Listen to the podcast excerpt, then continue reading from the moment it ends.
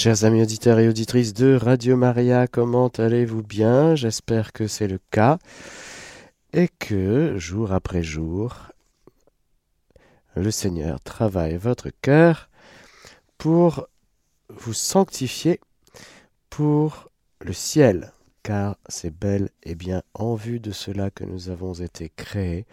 C'est pour l'intimité avec Dieu, ici-bas, dès maintenant, et pour toujours. Alors le problème, c'est qu'il y a eu le péché originel. Nous allons prendre bientôt une série de catéchèses sur le péché, sur ce qu'est le péché, sur les péchés capitaux, car il y avait eu une demande d'une auditrice d'en reparler. J'avais fait une petite série, c'est vrai, inachevée, sur les sept péchés capitaux.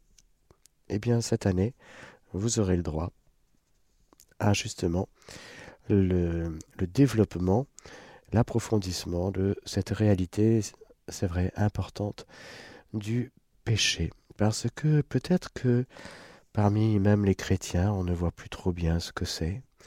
Et on réduit peut-être le péché à, à, voilà, à des petites choses finalement qui nous semblent pas graves. Et on voit plus trop bien ce que c'est vraiment que le péché. Et du coup, du coup, on a du mal à se convertir parce que, eh bien, bah, si c'est pas grave, le péché, il n'y a pas besoin de s'améliorer, il n'y a pas besoin de laisser le Seigneur nous transformer, etc., etc. Et donc, avoir une bonne catéchèse sur le péché me paraît importante en ces temps que nous vivons pour nous préparer au grand renouvellement du monde, au grand renouvellement de notre cœur que le Seigneur est en train d'opérer dans les cœurs, justement. Alors, avant de justement de parler de ces réalités du, péché, nous poursuivons notre série de catéchèses sur les mystères de la vie de Jésus. Nous avons vu la vie cachée et aujourd'hui nous allons voir les mystères de la vie publique de Jésus. Confions cette catéchèse à la Vierge Marie. Je vous salue Marie, pleine de grâce, le Seigneur est avec vous. Vous êtes bénie entre toutes les femmes, et Jésus, le fruit de vos entrailles, est béni. Sainte Marie, Mère de Dieu, priez pour nous pauvres pécheurs, maintenant et à l'heure de notre mort. Amen.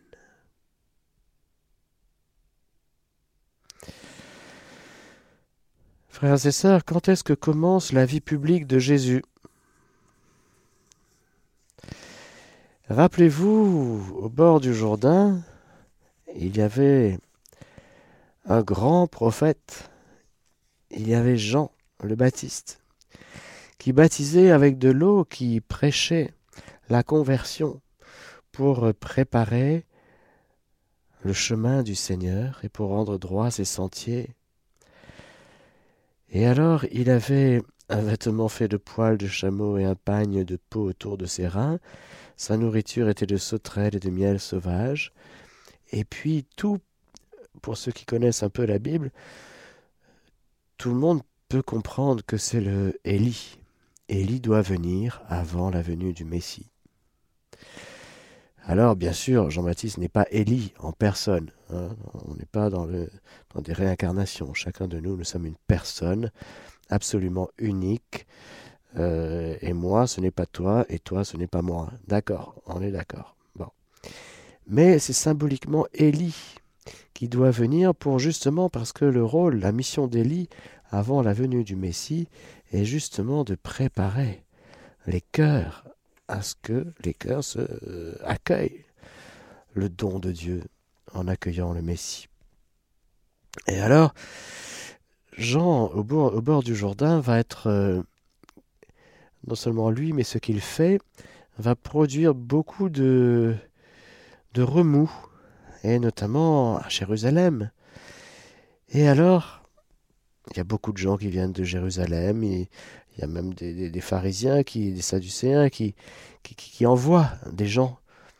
Et euh, donc voilà, c'est tout ce qui se passe autour de ce baptême d'eau de Jean le Baptiste, le précurseur, qui lui-même dit Je vous baptise dans de l'eau en vue du repentir, mais celui qui vient derrière moi est plus fort que moi, dont je ne suis pas digne d'enlever les sandales. Lui vous baptisera dans l'Esprit Saint et le feu. Il tient en sa main la pelle à vanner et va nettoyer son air. Il recueillera son blé dans le grenier. Quant au bal, il les consommera au feu qui ne s'éteint pas. Nous sommes clairement dans un langage apocalyptique, c'est-à-dire euh, de la fin des temps. Avec Jean et le baptême de Jean, nous sommes en train de, de, de passer d'une étape à une autre étape. De l'ère de l'attente messianique à l'ère messianique. Alors bien sûr, chronologiquement, c'est déjà arrivé parce que l'ère messianique commence avec euh, l'incarnation. Le Messie arrive dans le sein de Marie.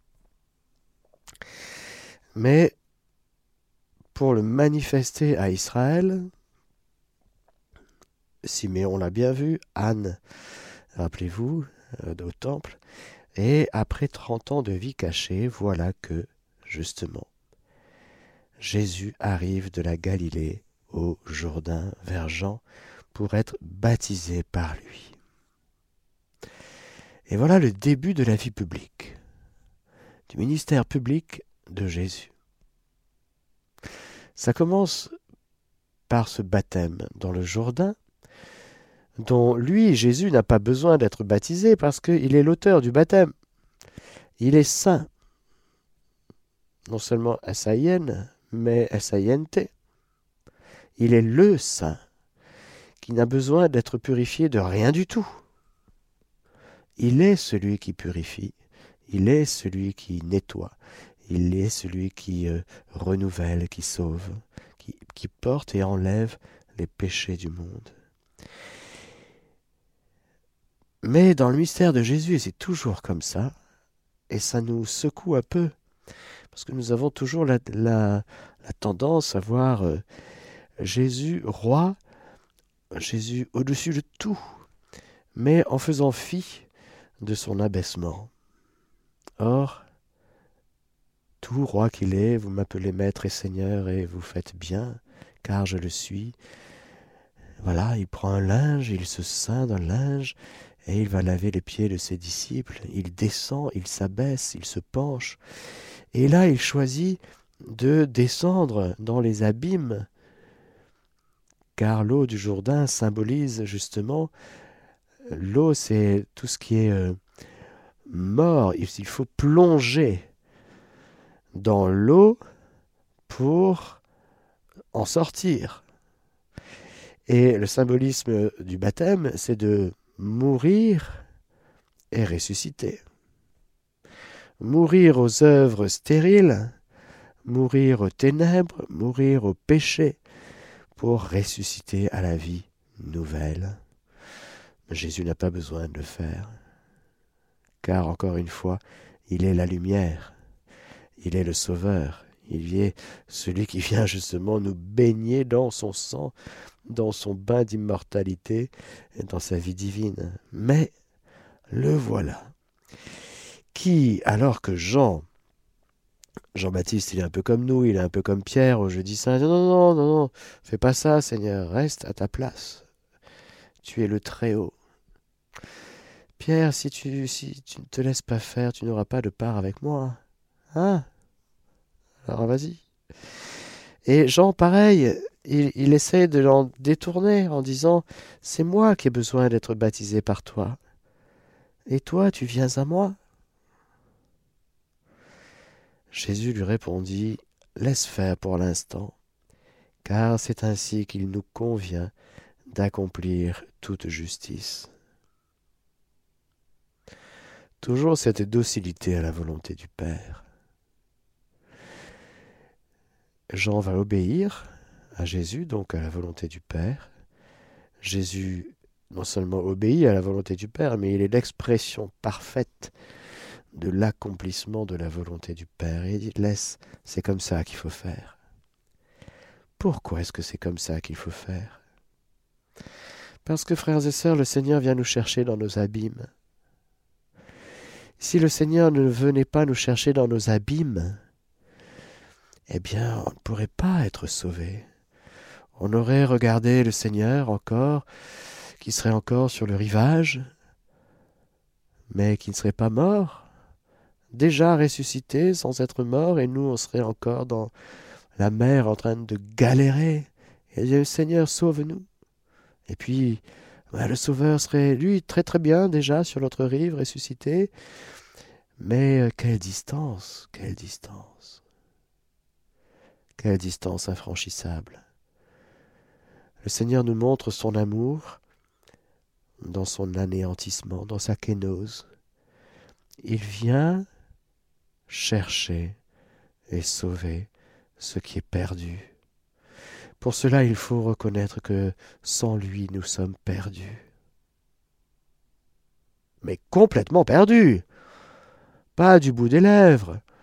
Pas non, non, moi ça va plutôt assez bien. Bon, il y a deux, trois bricoles qui, bon, ça marche pas trop, trop bien.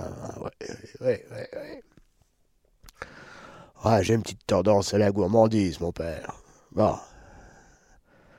C'est tout qu'il faut sauver, c'est toute votre personne. De fond en comble, c'est pas que votre petite tendance à la gourmandise. C'est tout. ah bon? Ben oui, parce que sans Jésus, vous êtes perdu. Ah Alors c'est pour ça, parce que le fait de descendre le fait de rentrer sous l'eau, parce que c'est là où nous étions, hein, nous étions sous l'eau, incapables de respirer, incapables de vivre, et le péché nous avait complètement ratatinés. Alors le Seigneur descend, dit laisse faire, c'est comme ça. Le Sauveur, le Rédempteur, l'amour de Dieu se manifeste dans la descente dans la descente du Très-Haut, qui, tout en restant le Très-Haut, vient dans nos abîmes d'ordures, d'ordures. Ouais. Et tant que nous ne reconnaissons pas que on a besoin de cette main du Sauveur qui nous dit tu viens, je viens te sortir de là. Il ne sied pas pour un fils de Dieu de vivre comme une ordure. Il ne sied pas pour un fils de Dieu de vivre dans des caves nauséabondes. Il ne sied pas pour des fils de Dieu de vivre dans le péché. Non, nous ne sommes pas faits pour ça. Nous ne sommes pas faits pour les compromis nous sommes faits pour la lumière, pas pour les ténèbres. Alors le Seigneur vient dans nos ténèbres pour nous dire, tu n'y arrives pas, moi je vais t'en sortir. Vous saurez que je suis le Seigneur quand j'ouvrirai vos tombeaux et que je vous en ferai sortir, dit le Seigneur. Oracle du Seigneur dans Ézéchiel. Mais il vient nous chercher dans nos tombeaux. Le problème, c'est que on s'est accoutumé aux ténèbres. Et on se dit finalement, c'est pas si mal que ça, tombeau. Hein? On a pris nos repères. C'est comme un aveugle, si vous voulez, au bout d'un moment, voilà, on prend nos repères. Mais quand le Seigneur nous dit tu viens, tu viens, ben non, c'est bon, j'ai pris mes repères, c'est bon, te, te dérange pas? J'assure, j'assume, je gère. Tu n'es pas fait pour les ténèbres. Tu es fait pour la vision béatifique. Tu es fait pour le ciel. Tu es fait pour le bonheur. Tu es fait pour le, royaume de Dieu. Tu es fait pour Dieu qui est lumière et amour. Alors, s'il te plaît, laisse-toi rejoindre dans tes abîmes. Alors Jésus va descendre Laisse faire. C'est magnifique. C'est, ça fait vraiment penser au jeudi saint. Quand Dieu veut descendre, il demande la permission à l'homme. Est-ce que tu veux bien je, veux bien? Moi, je veux bien te chercher, te sauver complètement. Tu veux bien? Nous, on veut bien te sauver. Encore une fois des trucs un peu périphériques, extérieurs, quoi. Mais le salut, c'est beaucoup plus profond que ça. C'est de changer d'être. C'est de passer des ténèbres à la lumière, de la mort à la vie. Et alors, ça nous pose une question, est-ce que tu veux vivre? Bah, je sais pas, encore une fois, avec le temps, je me suis accoutumé au froid. Il n'y a pas beaucoup d'air dans le tombeau, c'est vrai. Mais il y a un petit trou là, j'ai vu. Alors je mets ma bouche là, je respire un peu. Ça va, ça va. Ça? C'est pas ça la vie? C'est la survie. C'est l'accoutumance du pécheur au monde des ténèbres. Alors descends. Merci Jean d'avoir dit ok, c'est bon. Alors il le laisse faire. Et c'est par la docilité de Jean, c'est quand même magnifique, que Jésus demande la permission. Il dit Tu veux bien, je t'assure, c'est comme ça. Alors Jean, il dit Ok. Et puis, Jésus plonge, et c'est la grande révélation. La révélation de la voix du Père, celui-ci est mon Fils bien-aimé. La révélation du Saint-Esprit, la colombe. Et bien sûr la révélation de ben, Jésus, la deuxième personne de la Sainte Trinité. C'est toute la Trinité qui est là, qui se révèle. Alors c'est un début de vie apostolique formidable, complètement lumineux, l'épiphanie, la manifestation. C'est si grand ce baptême de Jésus. C'est un baptême qui manifeste, éclaire, inaugure, annonce le baptême véritable dont Jésus va être euh, immergé, c'est le baptême de la croix. Parce que ce n'est pas par l'eau que nous sommes sauvés, c'est par la croix de Jésus, c'est par Jésus lui-même qui va accepter de descendre dans les abîmes de sa passion, de son agonie, de sa mort, pour ressusciter. Et tout cela avec nous, pour nous, pour nous les hommes et pour notre salut. Il est descendu du ciel et s'est fait homme, crucifié pour nous sous Ponce Pilate, il souffrit sa passion, et fut mis au tombeau. Il a été mis au tombeau, frères et sœurs. C'est fou. Pourquoi être mis au tombeau? Eh, eh bien parce que nous y étions dans le tombeau. Hein? C'est là que j'étais, moi. Moi, je pensais que j'étais un bon petit cateau sympathique. Mais oui, t'es un bon petit cateau sympathique, ne t'inquiète pas. Mais n'oublie pas que, quand même, Jésus est mort pour toi. Le Christ t'a aimé. Il s'est livré pour toi. Il est allé jusqu'au bout pour toi. N'oublie pas, fais mémoire de ça. Fais mémoire tous les jours de ta vie que tu es sauvé par Jésus, que tu es aimé par le Père, que tu es sanctifié par le Saint-Esprit. Souviens-toi, fais mémoire tous les jours de ta vie que tu es baptisé. C'est-à-dire que par la puissance de la rédemption, de la passion, de la mort de la résurrection de Jésus, tu es devenu gratuitement un être nouveau, une créature nouvelle. Fais mémoire de ça. Ne vis pas sur tes capacités humaines, sur ton bon tempérament, sur ta bonhomie. Non. Vis sur l'œuvre de Dieu en toi. Ah, c'est ça qui tient. Parce que quand ta vie naturelle succombe un peu avec deux, trois maladies, deux, trois trucs qui vont pas bien, un peu compliqué. Alors tu t'appuies sur quoi? Tu t'appuies sur qui? Si tu n'as pas pris l'habitude de t'appuyer sur la voix puissante venue des cieux qui dit Tu es mon fils bien-aimé, tu es ma fille bien-aimée. Si tu ne t'appuies pas sur cette parole tous les jours de ta vie, mais sur quelle parole tu vas t'appuyer?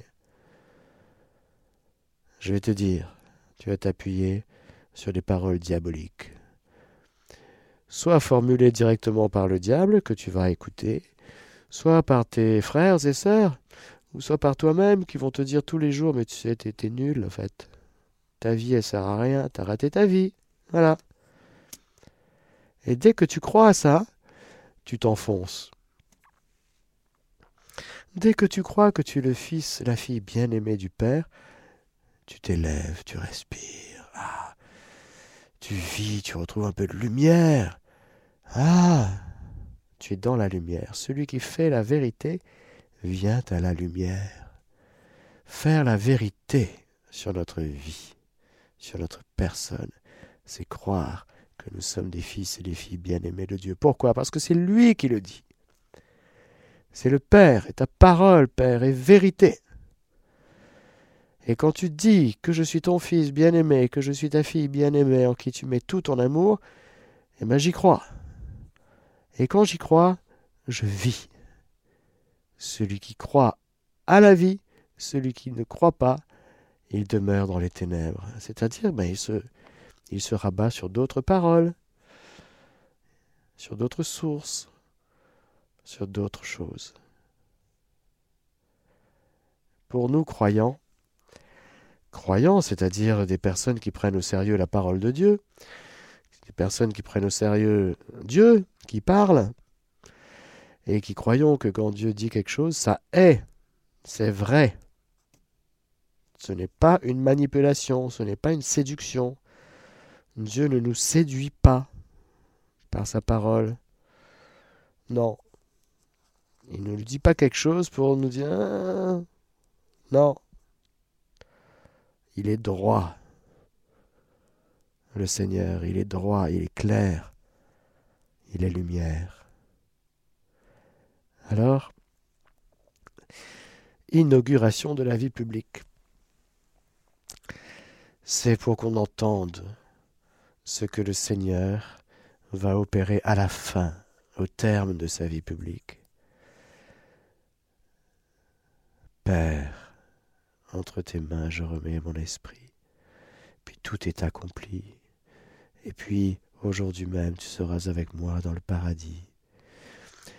Toute l'œuvre sacerdotale de Jésus qui s'accomplit à la croix et qui s'achève dans le silence et dans l'incapacité de faire quelque chose.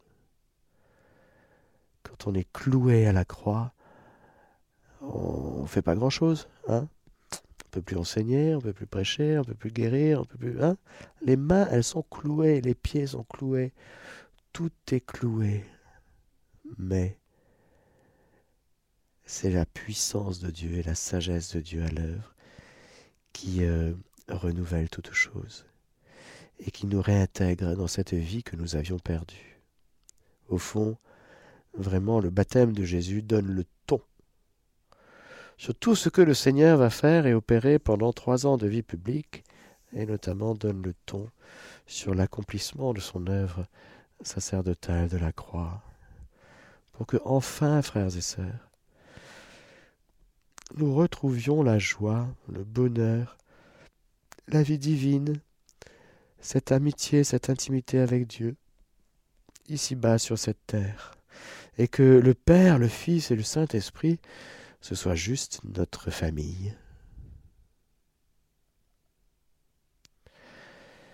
Alors il va s'y prendre avec beaucoup, beaucoup, beaucoup de pédagogie, si je peux dire comme ça, mais Dieu et la manière dont il va opérer pendant trois ans, c'est quand même remarquable, c'est impressionnant. Chaque guérison, chaque rencontre, chaque geste, chaque parole, chaque enseignement, tout frères et sœurs, absolument tout est serti dans la providence. Tout est, oui, serti dans la providence, c'est-à-dire c'est le dessein de Dieu qui s'accomplit, sans aucun barrage. Non. Pilate a essayé d'être un barrage. Je ne vois en lui aucun motif de condamnation. Il voulait pas. Il voulait juste, allez, bon, on va le flageller, on va lui donner deux, trois coups. Il a été quand même frappé par la violence des soldats. Hein, quand Jésus est revenu, il ressemblait plus à rien, déjà. Ils étaient déjà allés trop loin. Mais ils voulaient le relâcher, Pilate. Oui, mais c'était pas la volonté du Père. Personne n'empêche Dieu de faire ce qu'il a à faire.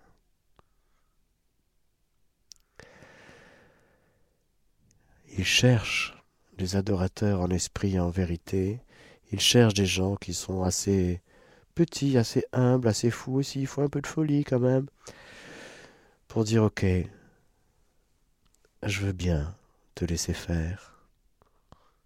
Laisse faire pour l'instant, car c'est ainsi qu'il nous convient d'accomplir toute justice. C'est sûr, pour un cérébral, c'est pas possible. Heureusement que Jean n'était pas un cérébral, hein. Sinon, il aurait dit non, je vais t'expliquer, Jésus, je, vais t'expliquer deux, trois choses. Hein. Non, non, laisse faire. Il faut que je descende. Pour que tout homme, toute femme puisse euh, attraper ma main secourable, il faut que je descende. Tant que je suis en haut, ils ne voudront pas attraper ma main, ils ne voudront pas se laisser rejoindre. Comme dit la petite Thérèse dans un poème, euh, je ne sais plus comment elle dit, mais vous, savez mieux, mieux que moi. Un frère qui est capable de souffrir et de mourir. Voilà euh, mon sauveur, mon Jésus, il est comme ça. Il a choisi de faire comme ça. C'est le Rédempteur qu'il nous fallait. c'est le Tout-Puissant qui, tout en demeurant dans la toute-puissance, choisit de s'abaisser pour susciter dans le cœur de l'homme une adhésion, une ouverture du cœur qu'il n'y avait plus. Le cœur de l'homme était bouché, bouché de chez bouché. Voilà. C'est pire que toutes les sinusites. Mais c'est ça la réalité, frères et sœurs. Alors, pour aller susciter un retour du cœur de l'homme, enfermé dans son orgueil, eh ben c'est par l'humilité. Le, Seigneur a pris un chemin d'humilité. L'humilité ouvre un chemin. Toujours. L'orgueil, bah, ça bouge tout. Voilà, c'est, braqué. Voilà, bah non, ah bah non, ça peut pas rentrer. La situation est bloquée. L'humilité, ça ouvre. Et c'est puissant, puissant. Alors, deuxième épisode très important qui va tout de suite se passer après le baptême c'est Jésus qui est emmené au désert par l'Esprit Saint pour être tenté par le diable. Il jeûna durant quarante jours et quarante nuits, après quoi il eut faim, et s'approchant, le tentateur lui dit Très étonnant ça, frères et sœurs. Après ces quarante jours et ces quarante nuits, il va revenir en Galilée. Et là, il va commencer à, appeler ses premiers disciples, etc., etc. Bon, on va, on va y revenir. Il va commencer à annoncer le royaume et tout et tout. Mais il y a ces deux moments, le baptême et les tentations, qui sont des moments très importants. Le baptême, nous l'avons vu, nous pourrions y passer des heures. Mais les tentations aussi sont très importantes. 40. Vous savez comme moi que 40 est symboliquement très très fort. 40 ans dans le désert, ce peuple est égaré, peuple à la nuque raide. Il faut pas beaucoup de jours, vous savez, pour passer de l'Égypte à, à la terre promise, en ligne droite, si vous voulez. En fait, l'orgueil, le cœur endurci, ça nous fait perdre un temps fou. 40 ans. 40 ans, 40 jours, rappelez-vous le déluge. La pluie, la pluie. pluie, la pluie, la pluie. Le chiffre 40, c'est tout le temps comme ça. 40 hein. jours, euh, c'est 40 jours après la naissance, il y a la présentation de Jésus au temple, etc. Et là, 40 jours et 40 nuits, il va passer dans la prière, le jeûne, ce moment justement pour aller visiter encore une fois, pour aller tout reprendre, ce qui a été tordu. Pour visiter en particulier le peuple d'Israël. Ces quarante jours sont d'une manière particulière pour le peuple d'Israël, mais aussi bien sûr toujours pour chacun de nous. Cœur lent à croire et sans intelligence. Si nous croyons promptement à la parole de Dieu, si nous adhérons promptement à sa volonté, eh ben on, va gagner un temps fou, on va aller beaucoup plus vite. Il y a des belles images et des comparaisons à prendre sur ceux qui naviguent sur la mer avec des, des petits bateaux à voile. Hein Alors le tentateur va s'approcher avant qu'il ne revienne à l'agonie, comme euh, le suggère Saint Luc. Mais dans Saint Matthieu, il va s'attaquer, et si nous prenons les trois synoptiques, c'est-à-dire Matthieu, Marc et Luc, il va vraiment s'attaquer à Jésus comme fils de Dieu. Il va s'attaquer dans un combat complètement inégal, je le répète, et c'est très important de le redire, c'est un combat complètement inégal dans le sens où Jésus n'a pas beaucoup d'efforts à faire pour combattre le diable. Hein. Le diable est une créature. Jésus est le Fils de Dieu. Donc il n'est pas dans une espèce de lutte, si vous voulez, comme nous, on lutte dans la tentation pour essayer de résister. Il ne faut pas que je craque. Jésus n'est pas du tout comme ça. Hein. Nous, on est là, Seigneur, s'il te plaît, aide-moi là, parce que je sens que je vais, je vais tomber. Hein, s'il te plaît. Jésus n'est pas du tout, du tout comme ça. dire, c'est. Quand Jésus est là, normalement, l'enfer tremble. Et tous les petits démons, ils sortent et ils se barrent en courant. Le fait que le diable s'approche nous montre que il ne connaît pas le Seigneur. Il ne sait pas exactement qui est ce Jésus. C'est un homme certainement rempli de Dieu, mais bon, fils de Dieu, c'est même pas un fils par nature pour lui. Mais c'est fils de Dieu dans le sens, euh, si tu es le fils de Dieu, c'est-à-dire si tu es un peu un, privilégié, quoi. T'as des grâces spéciales. Hein? Ah, t'as des grâces spéciales, tu vas voir. Je vais t'approcher. Je vais t'approcher et dis que ces pierres deviennent des pains. L'exercice de la puissance. Tu es puissant, tu as du pouvoir. Comment il sait ça? Il n'a même pas encore parlé, il a même pas. Jésus n'a pas encore fait une guérison, un exorcisme, euh, rien. Mais il reconnaît quand même le diable que Jésus est quelqu'un habité par Dieu. Donc c'est un danger, un rival. Un rival. Parce que rappelez-vous, le démon, il a conquis des territoires, hein il a conquis les âmes. Et alors il a instauré toutes ses lois à lui. Il a instauré sa manière de vivre, ses manières de penser, ses systèmes complètement corrompus. Et puis on a appris à vivre comme ça. Puis on voit plus rien, on voit plus où est le mal, où est le bien. on est complètement perdu. Il voit donc en Jésus un rival qu'il faut éliminer. Il, va le prendre par le biais de la flatterie, bien sûr, pensant que Jésus a un espace intérieur euh, prêt à, être orgueilleux. Bah, évidemment, ça ne prend pas, parce qu'il n'y a pas une once d'orgueil chez Jésus. L'orgueil n'existe pas en Jésus. Ça n'existe pas. C'est pas là. Vous pouvez chercher, hein. Vous ne trouverez pas. En Jésus, il n'y a que de l'humilité.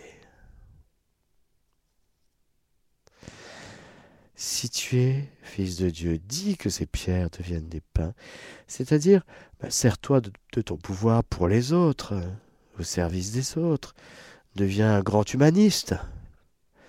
Hein, tu as de l'argent, hein?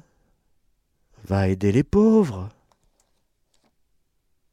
L'humanisme sans Dieu est diabolique. Oh, bah c'est vrai, c'est la générosité, alors. Il n'y a pas de véritable humanisme en dehors d'une humanité christifiée. Philanthropie. Dis que ces pierres deviennent des pains, comme ça tu vas aider les autres au passage, tu vas récolter un petit peu de gloire personnelle quand même. Ah, ça fait toujours du bien de, se penser quand même important pour les autres, pour la société, pour le monde. Hein Ils auront qu'à dire Donne-nous notre pain de ce jour. Et tu diras Ben oui, un claquement de doigts. Le diable se trompe. Il répondit Ce n'est pas de pain seul que vivra l'homme mais de toute parole qui sort de la bouche de Dieu. Alors ça, il aime pas. Ah, il n'aime pas la parole de Dieu, le démon, ça c'est sûr. Pourquoi? Sa première attaque dans le livre de la Genèse a été contre la parole de Dieu. Il l'a travestie, il l'a transformée légèrement. Hein? Un petit degré sur le compas là, un petit degré de rien du tout ça vous fait rater, ça vous fait partir du bon endroit, mais ça vous fait arriver au mauvais endroit. un petit degré de rien du tout. Ouais, à l'arrivée, ça fait juste 200 km de différence. Ah ça vous fait louper le royaume de Dieu. Alors, la parole, ce qui sort de la bouche de Dieu, est d'une telle puissance, une telle nourriture, un tel délice que voilà, le haut lieu de l'attaque du démon dans nos cœurs, c'est notre rapport à la parole de Dieu. Le rapport à la nourriture, frères et sœurs, de quoi notre âme se nourrit. Il y aurait plein de choses à dire là-dessus, plein. Parce que nous sommes dans une société complètement polluée. Complètement polluée. Nous passons des heures à nous laisser distraire l'âme par des choses qui ne servent à rien. Des choses qui ne nourrissent pas on meurt de mauvaise alimentation. Non seulement euh, biologique, mais spirituelle. Nous sommes dans une société, un monde qui ne se nourrit pas bien. C'est un vrai problème. Parce qu'il faut bien manger. Oui. Alors tu vas tu manges quoi? Ah ben des paroles de d'un sage euh, qui a bien qui a bien pris pas mal de cannabis dans sa vie et puis qui donne des paroles comme ça. Moi, je crois, c'est cool. Euh, je me nourris de ça, moi. Ah ouais? D'accord. Moi, je me nourris euh, de, toutes les infos, là. J'ai besoin de ça. J'ai besoin de ma dose d'infos tous les jours, là. Sinon, j'ai besoin de savoir ce qui se passe dans le monde, sinon je vais mourir. Ah oui, tu te nourris, c'est ça ta nourriture. Ah ouais, moi je me nourris euh, des mauvaises nouvelles, j'ai besoin de ça. Ouais, parce que si, si j'ai l'impression que le monde va bien, ça va me déstabiliser. j'ai besoin de savoir que le monde va mal, comme ça je, j'entretiens mon anxiété. Qui t'a dit de te nourrir comme ça? Il faudrait que je fasse une catéchèse peut-être sur la nourriture de notre âme mais c'est une vraie question, en tout cas une vraie, un vrai lieu d'attaque démoniaque. Notre âme, elle est tellement faite pour se nourrir du ciel que bien sûr le démon va brouiller tout ça. Il va dire mais non, mais non, t'inquiète pas. Il faut que tu saches, euh, il faut que tu acquières des connaissances dans plein de domaines. Instruis-toi. Seigneur, ne le laisse pas entrer en distraction la distraction, frères et sœurs, c'est un haut lieu d'attaque démoniaque de notre époque.